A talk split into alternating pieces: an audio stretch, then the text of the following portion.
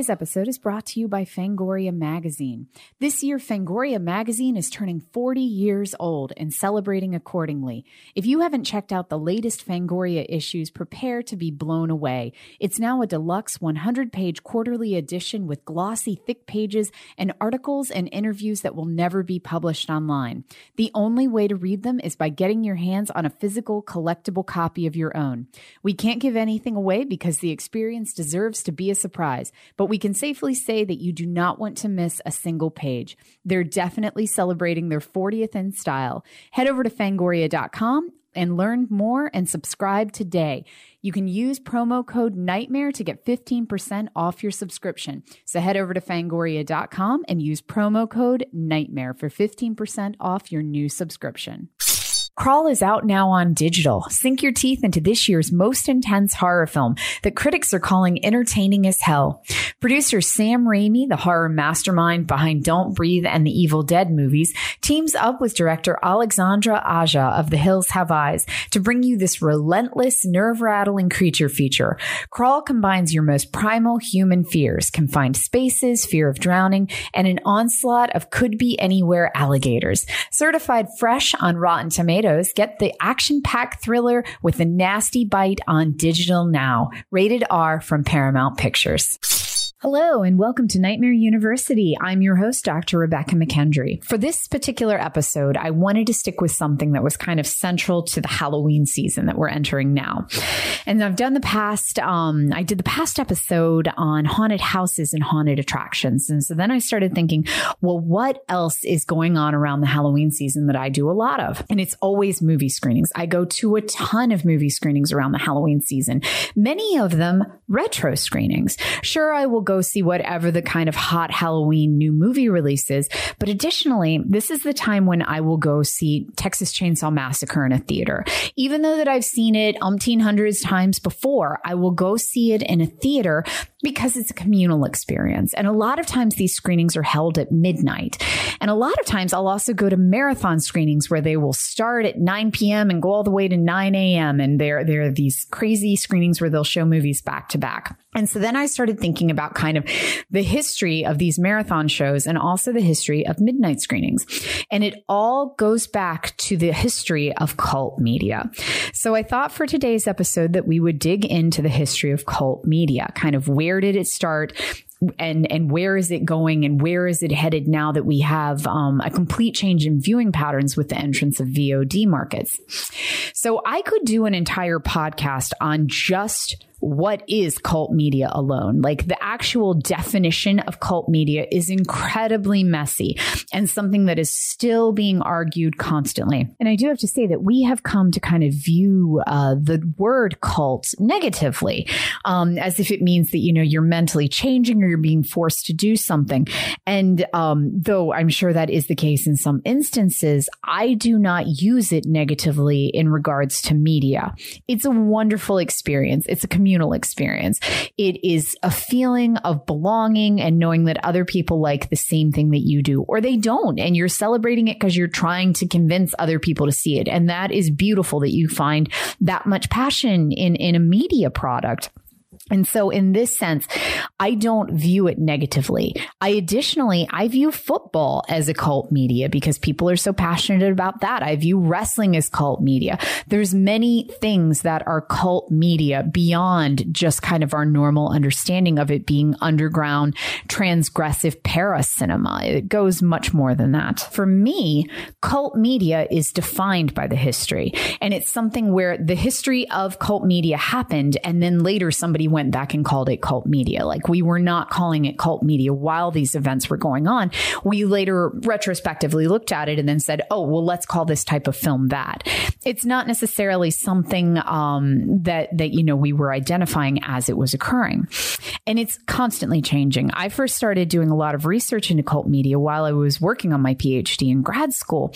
And a lot of my dissertation is focused on um, cult media marketing tactics. And so a lot of the research that I did into the history of cult media was during that time period. It was only five years ago. And even still, the amount of theories and practices within cult media and kind of how people view it has changed so drastically over the five years and still is changing. Many of the recent changes have happened because of two things. The first one is the acceptance of geek culture where it suddenly became cool to be into cult media. It's something that became cool nationwide. Um, the fact that you could go into Target and that there would be a giant display as soon as you walk in of Marvel stuff, something that previously was viewed as a cult media, but is now of widespread appeal. And it became cool to be into these things. That definitely um, made it a little bit messier, which I'll talk about in a sec. And then the second thing that really changed cult media's definition and still is, is the idea of V VOD viewing. Um, that if everything is available to everyone all the time online, can you still have cult media? Um, does cult media have to be something that's hard to find, that's elusive? And if it's available to everyone at all time, does cult media still exist? And so I'll talk about that a little bit later in the episode. And so tonight's episode will go outside of the horror genre a bit, but I do have to say a huge portion when we look back through the history of cult media, a huge portion of it is horror. And a huge amount of the movies that I myself have cult like obsessions with are of course horror. So the ones that I'll be using within the examples are primarily horror. So ultimately, you know, what is cult media? Well, most people kind of view it as movies that fight the mainstream movies that are transgressive, and not just movies. It goes to books, it goes to comics, it goes to television show. It's media in general that's ma- not mainstream. It fights against what we think of as mainstream. Whatever is, you know, kind of the most vanilla thing that is happening in the market right now. This fights it somehow. It's transgressive. It's not playing at a mall near you, or maybe it is playing at a mall near you, and no one goes to see it. And then ten years later, you're still championing it as kind of an unsung hero, or maybe everybody goes to see it and it becomes a mass cult phenomena like Marvel or The Walking Dead. And this gets further conflated again with the birth of geek culture when kind of everybody starts celebrating something. Is it no longer cult or did we all just join the cult? And see, already the definition is incredibly messy. But let's go ahead and break it down into three areas. There's kind of three areas that most people um, look to when they look at cult media. And the first two are combined together. And this is the idea that it is rediscovered and repurposed. And this is what we see with a lot of older media, um, media from the 1930s that we're going to talk about in a sec, like hygiene films or even like after school specials from the 1980s that they, they happened in one form. They then kind of fell asleep and nobody paid attention to them for a while. And then a decade or two later, they are rediscovered and repurposed, meaning they suddenly become funny. They suddenly become amusing. And a lot of times it's for, um, a different group, you know, like it's being rediscovered by this different group of people than they were originally intended. And the third kind of rule that goes along with cult media is that the product elicits a further response than just viewing the show or reading the book. That it's something that you love so much that you become encouraged to take some additional step.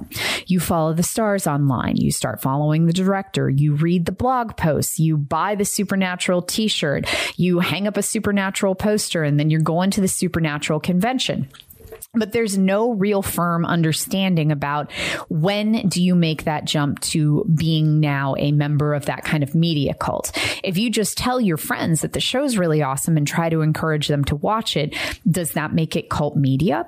Once somebody's buying the shirt, once a bunch of people are buying the shirt? What if it's literally just one guy who loves this movie and makes his own shirt? Is that a cult media? Does it have to have more than one people in the cult?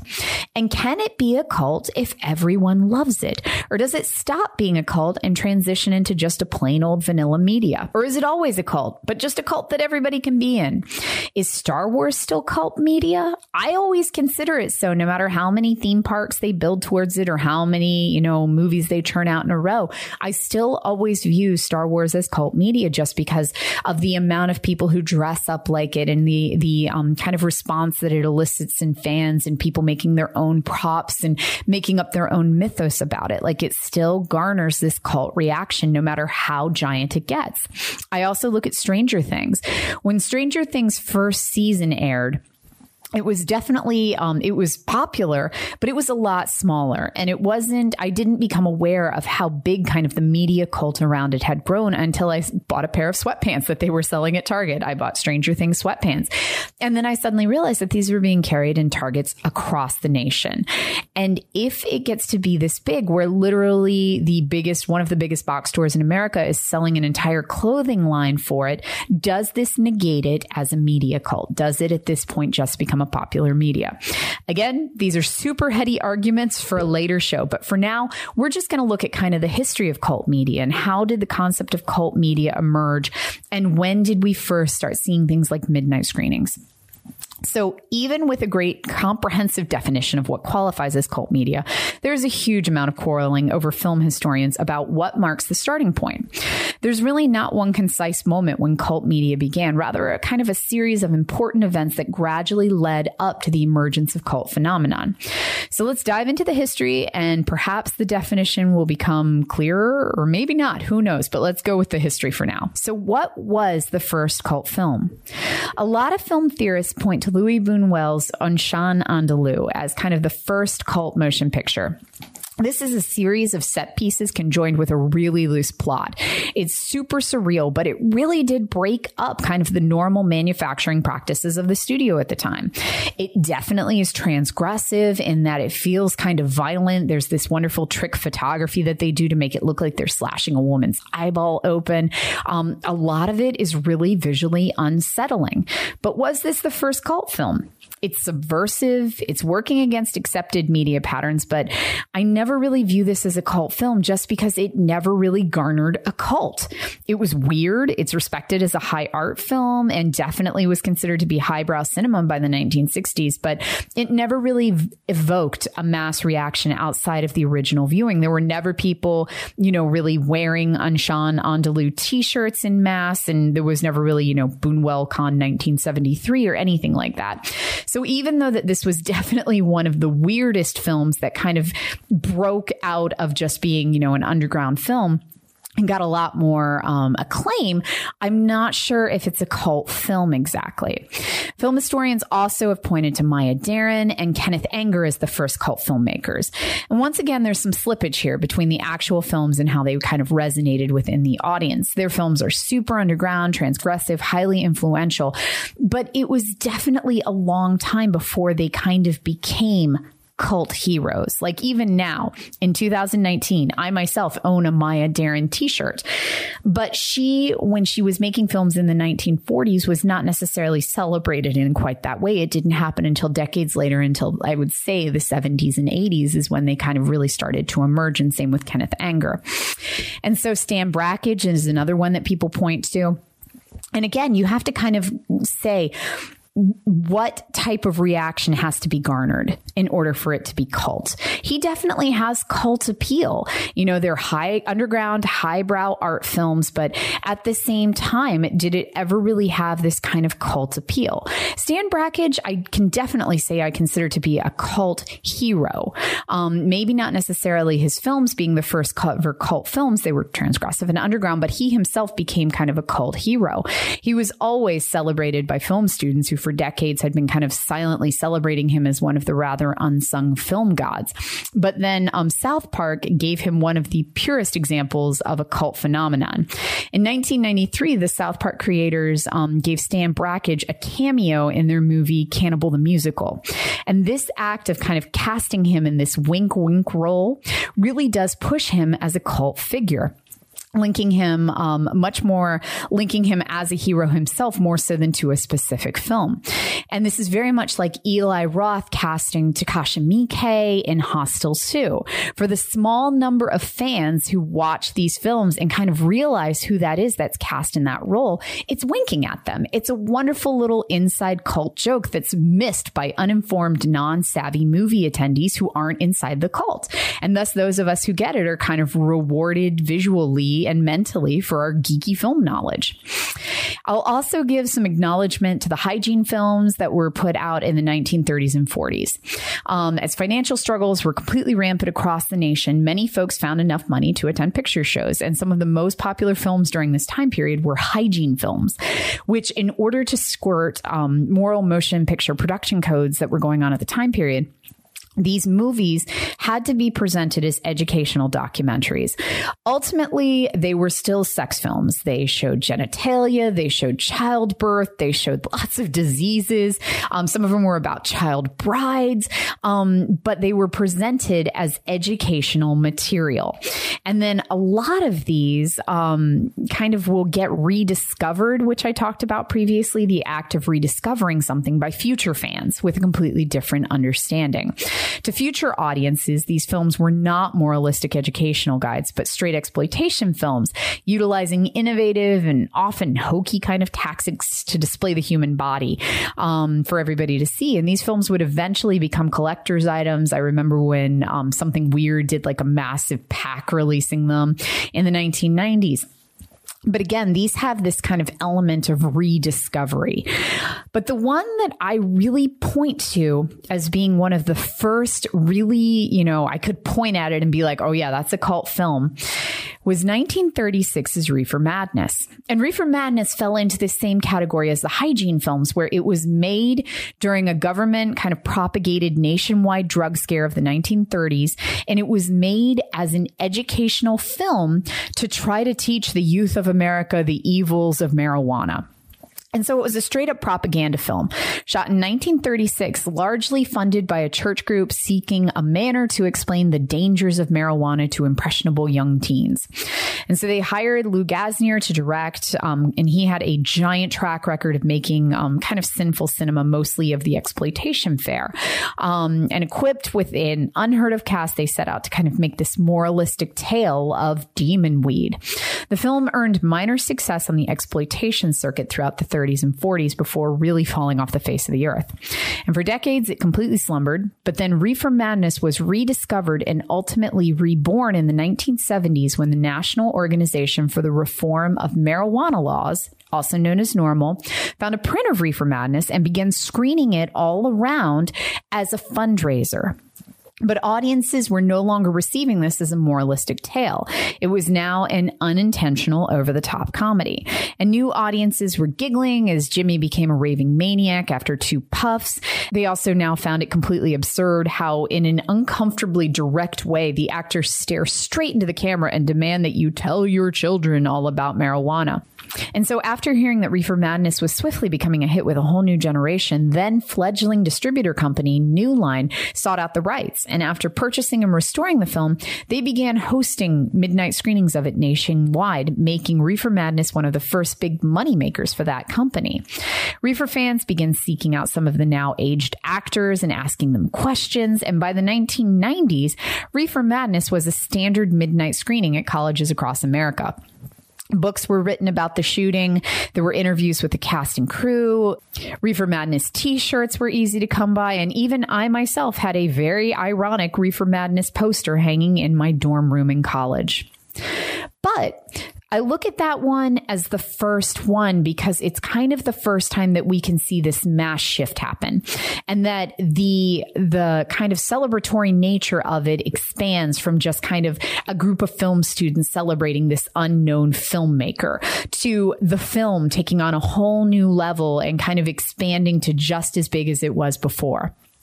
So the next instance that I'll look at is in the 1950s. By the 1950s, the court rulings had disintegrated the vertical integration that were kind of giving the studios their stronghold, and it allowed a lot of room for independent film production houses to come in and flourish. Post-war um, affluency and the teens of the 1950s definitely took solace from their suburban homes at drive-ins, watching independently made aliens attack the world.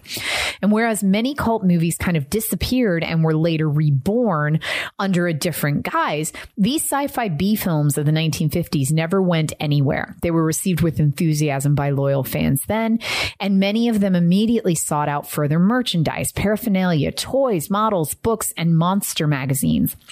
During the 1950s into the 60s, some of the classic movie monsters like Dracula and Wolfman also acquired large cult like devotions through these growing number of monster magazines. Even some international titles like 1954's Godzilla entered the scene with a large scale fanatical following. And even though that these were not recognizable as quote media cults at the time period, just the avid fan bases and the leisurely kind of rise and fervor of the fans' devotion make them really principal milestones in cult movie history. And still today, horror conventions across the world are saturated with books, toys, shirts, and even purses de- devoted to these 1950s sci-fi flicks. Surviving cast and crew often make appearances, sign autographs, talk about the film industry of the past, and the squeaky clean image of some of these films and often the cheesiness and lower budgets of them has been later rediscovered and repurposed by fans. For instance, Ed Wood and the love of Plan 9, the love of Manos Hands of Fate, or even the advent of MST3K decades after the release of some of these. So let's talk a little bit about the Midnight movie. Even going all the way back to the 1930s and 40s, controversial cinema was often shown at midnight. Filmmakers, like for instance Kenneth Anger in the 40s, would often host midnight screening parties as a more intimate way to exhibit their movies. The late night scheduling gave their films a certain mystique and evaded morally critical eyes. Midnight just feels mysterious and transgressive. You already feel like you are somehow breaking a societal code just by going to a screening then and watching a movie when you quote shouldn't be. The term midnight movie actually began in the 1950s when TV stations would air low budget horror films, often accompanied with horror hosts and colorful commentary. The theatrical midnight movie flourished during the early 1970s, and this was what would be essential to cult history. It's thought that the first official midnight movie, meaning that it was marketed as a midnight movie theatrically, was Kenneth Anger's My Demon Brother, which screened at New York City's Elgin Theater in the late 1960s. The Elgin followed this two years later with midnight screenings of Jodorowsky's surrealistic western El Topo. The New York Times even noted in 1971 coverage of the film that the midnight screenings had somehow become a quote, secret rite of some importance in New York City. End quote. And right there, the New York Times is nailing it. They are hitting the nail on the head that these midnight screenings become some type of secret rite that it's that in itself sounds cult like that it's this like secret meeting of a group of people that is somehow a rite of passage and that is what they were becoming at the time period. Seeing the success of the Kenneth Anger and the El Topo screenings, the Elgin began regularly screening these films at midnight, touting that they were too extreme for normal daytime audiences to watch. This was most likely an advertising gimmick. In actuality, the too extreme gimmick had been used for decades by exploitation cinemas to attract in audiences. And certainly, if you were so inclined to watch extreme cinema at like 10 o'clock on a Tuesday, you could just pop yourself up to Times Square, which was a mecca of filmic sin. But it worked, and the idea of these two extreme midnight movies really stuck. In reality, by showing these films at midnight, the theater was just adding more ticket sales during a time when they would have otherwise have been closed. The theater also selected non-mainstream films and played up the element of kind of the countercultural transgressive viewings. They realized that there was something special about seeing a rare and controversial film under the cover of darkness instead of seeing it in broad daylight. Aura and the charisma of a midnight movie had been established. And that there was some type of shared mystical experience within the audience, that they were part of some rare, extraordinary viewing experience that no one else who would go see movies during the daytime would understand. And that right there is one of my other kind of key points of what cult media is. This bonding feeling amongst the cult fans is a crucial element to something being cult media. The fans must feel like they belong to something larger than themselves. The same feeling that you get when you go to a horror convention or you're geeking out with your friend about the latest episode of a show or you're so excited to see Stranger Things sweatpants at Target. You feel suddenly like your fandom, your passion is part of something just bigger than you, that you're part of a group that others understand this Often during this time, midnight movie titles were older selections being presented for rediscovery amongst fans. Reefer Madness was a regular one on the circuit, Sex Madness from 1938, Freaks from 1932, and Blood Feast from 1963 were also commonly screened. By the early 1970s, a number of other New York City theaters had taken notice of the Elgin success and began hosting their own midnight screenings. Some of the other notable ones are the St. Mark's Theater, which frequently screened late night Louis Buñuel Picks, the Waverly, which had titles like Night of the Living Dead and Equinox, and the Bijou, which also screened Night of the Living Dead and Freaks on rotation. The Waverly set records when it began screening the Rocky Horror Picture Show in January of 1977. Rocky Horror would not only go on to become one of the most well known cult films, but it's done more midnight screenings than any other film in history with a plot line focusing on the element of repurposing and celebrating the aforementioned sci-fi films of the 1950s. Rocky Horror also made cult history for the audiences involved in this film, who became completely involved in the movie, calling back lines to the film, acting out scenes, dancing, and bringing props to use or throw at patrons. And I encourage all movie fans to go see a midnight screening of the Rocky Horror Picture Show. Whether or not you love the movie, whether or not you love musicals, or you love the movies that the movie inspired, which are all the 1950s B monster movies, there is something truly magical about seeing Rocky Horror Picture Show at midnight and seeing an entire audience of people who know exactly what to do at any given moment and know the lines and know the dances, not because they took a class, but because they themselves were ushered into this cult by somebody else, that it has grown as a truly cult phenomena. As midnight movies grew in popularity, many of the New York City post war audiences clamored for more extreme content they wanted the midnight movies to actually be too extreme and the campy kitschy fare like Reefer Madness and Freaks were not necessarily meeting that demand. So several theaters turned to art communities and began displaying debaucheries of all varieties in their midnight slots. And we see Andy Warhol, John Waters, and Jodorowsky kind of step in to fill that need. By the early 1980s, art films like David Lynch's Eraserhead were now reaching much larger audiences due in part to these midnight screens which had now become a nationwide trend. Even small towns that did not previously boast a seedy exploitation theater, they would sometimes show midnight movies, meaning people even in small towns could see things like The Evil Dead and The Liquid Sky as long as they were willing to wait up until midnight, thus increasing the likelihood of the title generating a cult following by creating a feeling of unity amongst this small group of viewers who were willing to stay up till midnight to see Liquid Sky. Then enters the VCR. By the early 1980s, an escalating number of American families owned a VCR. No longer was there a need to constantly attend movie theaters when movies could just be viewed in the comfort of your own home. You didn't have to stay up till midnight and you didn't have to go see these kind of questionable underground films with a group of people. You could just rent them. The VCR dramatically changed the nature of cult films. Since a midnight theatrical attendance was no longer required, many cult films found themselves on video store shelves in small towns across the nation, allowing these titles to reach a whole new legion of cult recruits.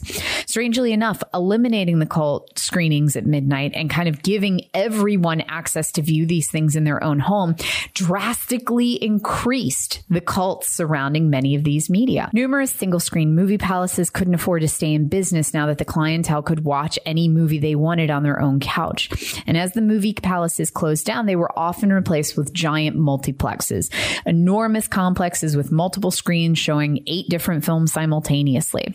And this posed a new problem for cult media since instead of independent owners who were happy to show underground films at midnight, the multiplexes were owned by corporations that mostly work with studio pictures. Midnight screenings and art houses became much harder to come by. But cult films still flourished on VHS. The box covers, the weird art. This is how many of us now, cringe, middle aged adult fans found cult movies, myself included. The movies that I came to love and that became kind of my, my most um, influential movies, I found lurking on the shelves at my local mom and pop video store. And we rented them and shared them and celebrated them and still celebrate them today. Plus, you could always order movies from companies and spread cult media via the bootleg market, which was booming in the 1980s. Many of the obscure international horror titles that I still appreciate are ones that I first discovered through companies in the back pages of Fangoria. In the back pages of Fangoria, there used to be these classifieds where people would post things like, you know, thousands of hard to find horror titles, international gore, crazy stuff you've never seen before. Just, um, and you would mail a letter requesting a list. And so then they would send you back via the mail a Xerox list of all the movies that they had copies of and how much they wanted for each of them. Most of them I remember being like five to ten dollars. And then you would circle the ones that you wanted and put in a check and mail it back. And then a couple of weeks later, a giant box of bootleg VHS would arrive on your doorstep. And many of these may have been 10th generation and not look so good, but this is how I saw the guinea pig series. This is how I saw a lot of Giallo titles. This is how I first watched Coffin Joe was through these kind of bootleg companies that were sending VHS copy, VHS tapes out that were ones that maybe don't exist at your mom and pop video store. There was also the concept of swapping media, the idea, um, and a lot of this we saw in cassette tapes at the time, the idea of making cassette tapes that you could kind of now, the media was in our own hands, that we could kind of remaster it and mix it up however we wanted to. And in this, as soon as people realized that they could take two VHS players and copy VHSs, it was all over. People found ways around copy guard. There was constantly kind of outsmarting the industry in that regard. And so a lot of the movies that I came to know and love as kind of a cult media was videotapes that people handed me that may have been like 10th generation, but there was something really special about viewing them in this way. Like it was something that I wasn't supposed to see that I couldn't rent at Blockbuster. This is how I first saw the movie Stuntman. Um, I remember Jesco White, the dancing outlaw, the original video of Jesco White being passed all around my high school. Everyone watched that. And this is long before um, they made a TV show and a movie about him. It was just somebody's like little short documentary on him being passed around on a 10th generation VHS tape. This is also how I saw tons of weird short films. There was just a culture of passing weird films around on VHS tape. A perfect example of this and how it did become a cult phenomenon from this would be the single VHS tape I received of South Park's Spirit of Christmas um, cartoon, which was passed around my high school from student to student. We all watched it, the original South Park Spirit of Christmas cartoon, and we all made copies and then passed it on to other people. At this time, Few people in the media industry had ever heard of South Park, and it would still be another three years before Comedy Central would take notice of the growing cult and give the creators of it a show. At this point in time, the VHS tape that was being so excitedly passed around was a single cartoon made by a group of unknown amateur cartoonists. A cult fan base was brewing as the tape was getting traffic and eyeballs, and endless copies were being dubbed and dubbed again and passed all over different high schools and colleges in America.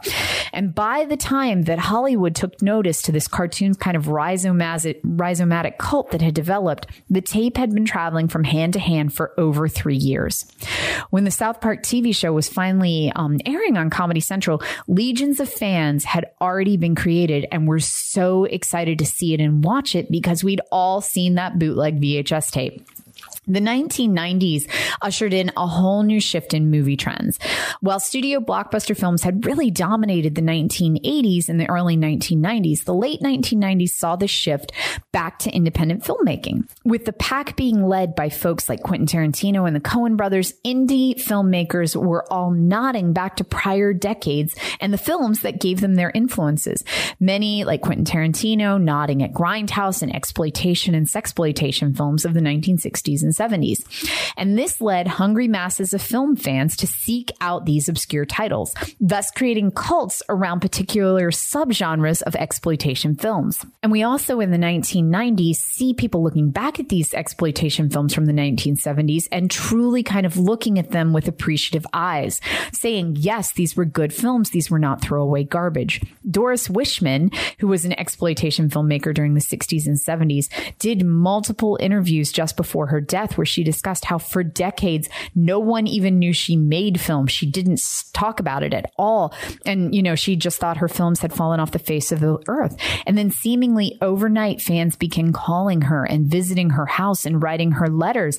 And she spoke about how it just all seemed to come out of nowhere, that she went from being this forgotten exploitation filmmaker to suddenly being a cult hero. Additionally, a few independent movie houses that had survived the multiplex boom began to revive the midnight movie in the 90s. Oftentimes, these were older films from earlier midnight movie runs, like the works of David Lynch and Jodorowsky, but these were now being screened for a whole new generation of cult movie fans.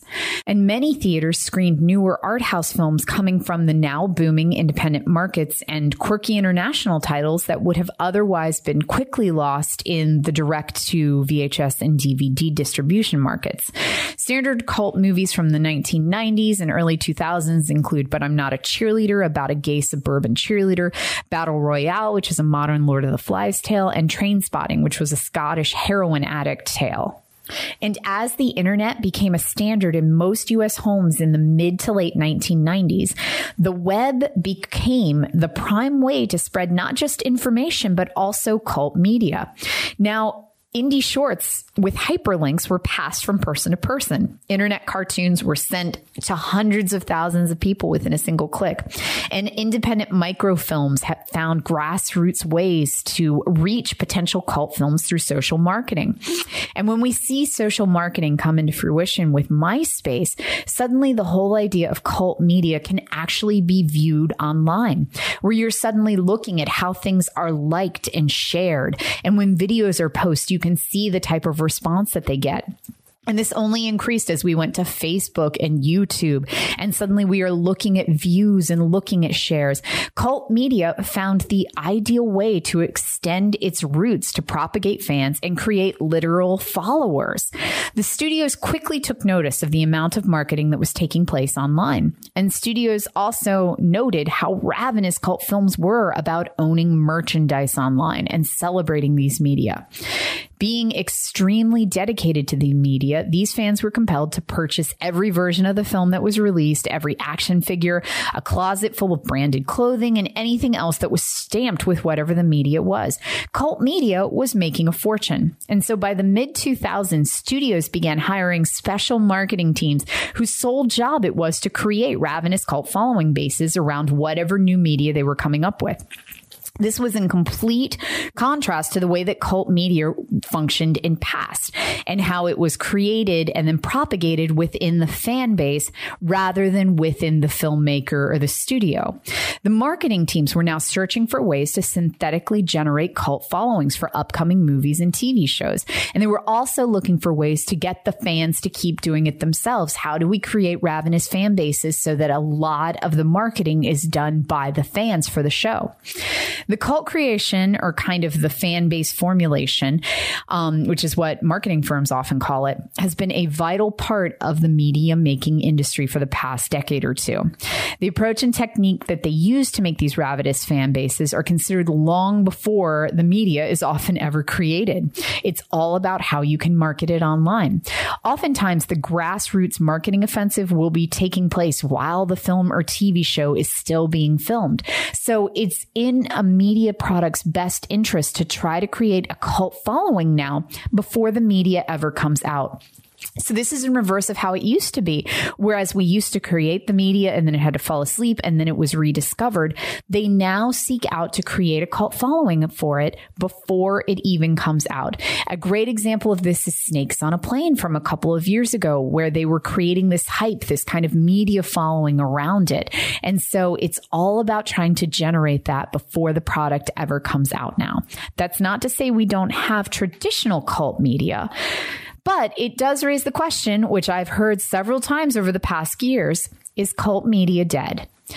If now media cults are being created before the media is ever released, or they're trying to create it as the media is being released, is cult media dead? If you can access everything online, everything is cult media dead. And an example of this is that um, a couple of years ago, I wanted to see this um, made for TV horror movie called The People Across the Lake. And it never really been released anywhere. It was impossible to find. It never really made it to VHS or DVD at the time. And so I posted up on probably Facebook, you know, hey, does anybody have a copy of this? I, I really want to see it. And within seconds, people started sending me links to it on YouTube that it had already been uploaded to YouTube. The same thing happened a couple of years ago when I was looking for another really obscure title called called Atropedos. And immediately after I posted, people started sending me links to it, not even on YouTube. It was on international sites. But if everything exists, in some capacity that we were able to access at a moment's notice, is cult media dead? And if the current market is synthetic, is it dead? And I say it is far from it. We are actually moving in the other direction. We are at the height of discovering movies. This is one of the most cult savvy moments in media history so far we are not only having a celebration of older titles, a celebration and rediscovery of older titles through things like Scream Factory, Severin, Vinegar Syndrome, all of these companies that are booming by kind of giving us these retro screenings of movies that we may have missed from long ago, as well as beautiful updated editions of movies that we know and love, but maybe haven't watched in a long time. We're also seeing new cult phenomenon emerge on VOD. We're seeing movies and TV shows be rediscovered by different audiences and kind of get their own cult responses on VOD. So things like um, the taking of Deborah Logan or the last shift, they became huge on VOD. And so the VOD market and kind of people spreading it by word of mouth is what's really pushing these forward even just now, since I started recording this podcast, I got a text from one of my friends asking if I'd been watching the show Marianne on Netflix. Marianne, I have not seen it yet, but that it has just spread like a cult phenomenon because I saw three other tweets about it today. Not something that I saw advertised, but it spread by word of mouth. And now I'm excited to watch it. So no, cult cinema is not dead. We are at the height of it. We also still have midnight movies. We have movie marathons and one of the most beautiful things that we have in excess now is conventions. We have media conventions all over the place. Star Trek, Supernatural, Walt Disney, they have the D3 convention. We have comic book conventions. We have fan expos and we have horror conventions everywhere. And these are just giant celebrations of cult fandom and they're beautiful. So as I end tonight's show, I highly recommend that all of my listeners go out and seek some type of communal cult experience. Celebrate the media that you love. If you're listening to the show, you're obviously passionate about horror. So go find some type of communal group to celebrate it with this holiday season. See a midnight movie, see a marathon. There is something transcendent about watching a movie with others in the theater. Go to a horror convention, go to a haunted experience. Be proud of the media that you celebrate and get outside and meet others who do as well. Have a great night.